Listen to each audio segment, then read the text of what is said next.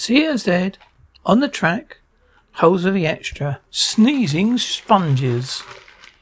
Sneezing can be traced back more than 600 million years to the humble sponge, according to new research. The immobile aquatic animal uses an involuntary release of air to get rid of irritants, just like humans, say scientists. A study by U- uh, Amsterdam University has found elect- ejecting mucus is the oldest way for organisms to discharge waste. Pre Cambrian sponges are our earliest ancestors.